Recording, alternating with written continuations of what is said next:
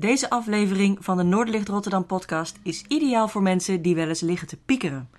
Mensen die net even dat steuntje van bovenaf wel kunnen gebruiken. Misschien zit je in een noodsituatie, heb je te maken met kritiek van buitenaf en heb je gewoon een beetje hulp nodig.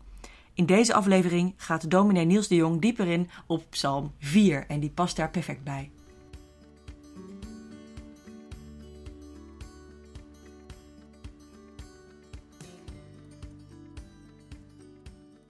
Een lied van David, voor de zangleider. Bij dit lied wordt op een harp gespeeld. Goede God, als ik om hulp roep, geef mij dan antwoord. U beschermt mij altijd als ik het moeilijk heb. Wees ook nu goed voor mij en luister naar mijn gebed. Rijke en machtige mensen, hoe lang nog lachen jullie mij uit? Hoe lang nog blijven jullie mij bedriegen en liegen over mij? Dit moeten jullie weten.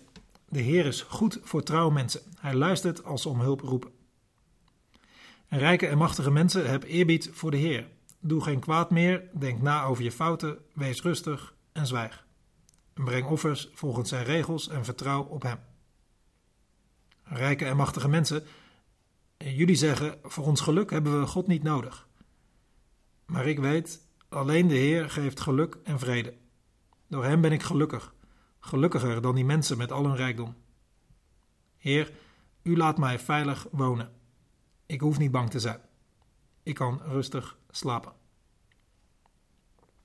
Psalm 4 heeft in veel Bijbelvertalingen het opschrift van avondlied of avondgebed. Dat komt met name vanwege het laatste vers waar de schrijver besluit met: ik ga rustig slapen omdat ik bij u veilig ben, o God. Het gebed eindigt dus in dit vertrouwen dat hem rustig slapen doet. En dat is natuurlijk mooi, dat je gebeden kunt afsluiten met vertrouwen. Dat is natuurlijk mooi, dat je je dag kunt afsluiten met vertrouwen. Dat je je hoofd rustig kunt neerleggen, omdat je weet dat je bij God veilig bent. Dat was niet iets vanzelfsprekends voor deze dichter. En dat is het wellicht ook niet voor ons. Degene die deze psalm heeft geschreven, heeft blijkbaar een noodsituatie, waardoor hij smeekt om een antwoord van boven. Vers 1. We weten niet precies wat de noodsituatie is, maar er wordt wel gedacht dat dit een gebed is van een koning die te maken heeft met een opstand. Hij heeft in ieder geval ook te maken met spot. Dat er mensen zijn met geld en macht die op hem neerkijken. En hij heeft te maken met een meerderheid die niet kan geloven dat de dingen zich ten goede zullen keren door op God te vertrouwen. Maar dat je prima af bent zonder God. Wat het ook allemaal precies is, het leven van de bidder van Psalm 4 geeft genoeg aanleiding om te piekeren. Om zich zorgen te maken. Om te twijfelen of het wel goed komt. Misschien heb je dat ook wel. Zijn er zorgen? Heb je twijfels of het goed komt met die ene persoon waar je zoveel om geeft? Of heb je twijfels of het goed komt met jezelf? Misschien heb je een antwoord van boven nodig. Heb je geroepen om hulp? Weet je niet waar het heen moet? Misschien is je omgeving ook sceptisch. Misschien wel cynisch. En zoeken zij het in het geheel niet bij God. Misschien worden er dingen over je gezegd, je naam, je eer wordt er grabbel gegooid, wordt er tegen of over je gelogen. Als dat gebeurt, kun je dan rustig gaan slapen? Volgens Psalm 4 wel. Hoe dan? In dit gebed zie ik twee dingen gebeuren. De bidder spreekt de mensen aan die niet op God vertrouwen en hem belasteren. En de bidder spreekt God aan. Eerst maar het eerste. De bidder van deze psalm spreekt de mensen aan die hem belasteren en bespotten, de mensen waar hij last van heeft. In de vertaling worden het rijke en machtige mensen genoemd. Mensen met geld dus, met macht en invloed. Ze staan heel anders in het leven. Ze leven los van God. En in zijn bidden spreekt hij hen aan, wijst hen op hun denkfouten en vertelt hen wie God is voor hem. Hiermee gaat hij in tegen die stemmen om hem heen die hij hoort of aanvoelt of in ieder geval merkt. Stemmen die hem raken, anders zou hij er zich niet zo druk over maken.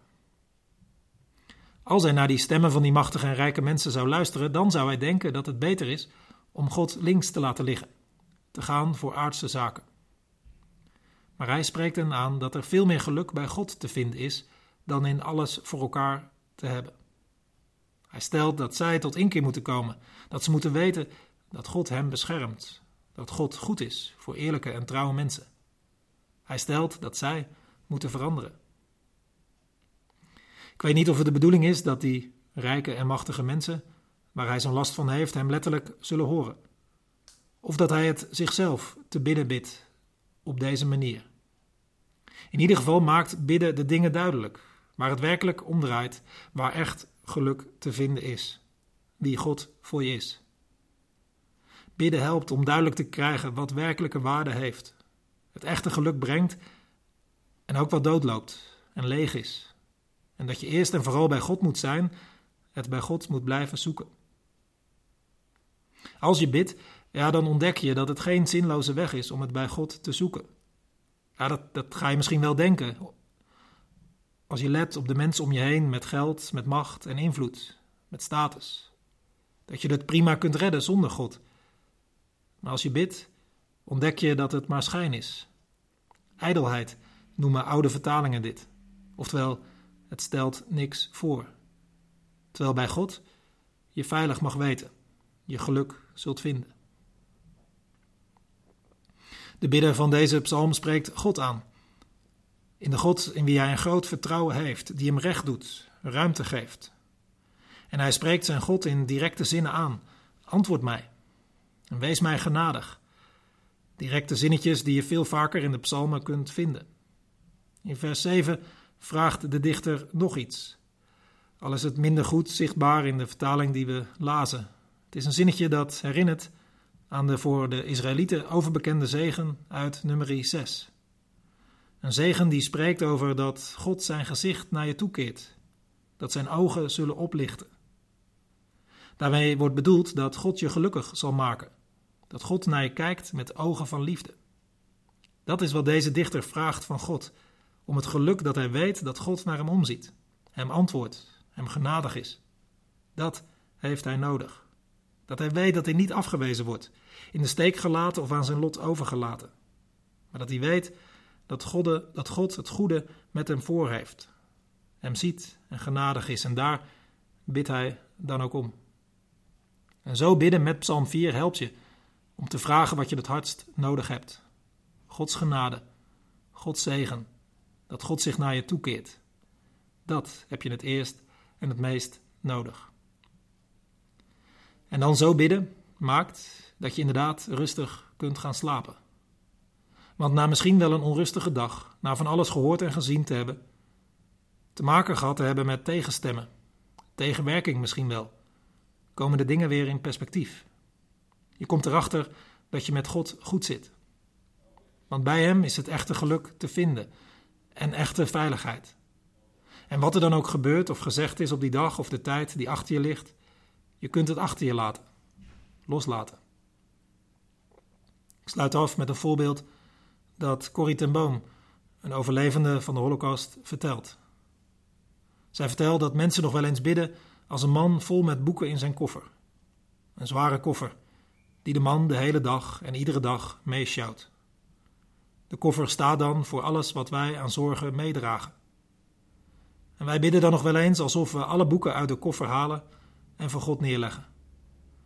Maar na ons gebed doen we alle boeken weer in onze koffer en sleuren ze weer met ons mee. Terwijl het de bedoeling is dat je je zorgen juist bij God achterlaat. Dan kun je veel lichter reizen door het leven. De dichter van Psalm 4 kan dat. De dingen bij God achterlaten en loslaten. En zelf rustig gaan slapen. En Psalm 4 is een aansporing aan ons om dat ook maar te doen. Dank je voor het luisteren naar de Noorderlicht Rotterdam podcast. Je kunt de afleveringen onder andere beluisteren op noorderlichtrotterdam.nl. Heb je een vraag die je graag in de podcast beantwoord zou willen horen? Stel deze dan via e-mail op de website. Of fiets even langs bij de kerk en geef het door. Wie weet beantwoordt de volgende aflevering dan jouw vraag. Je bent van harte welkom. Tot de volgende keer.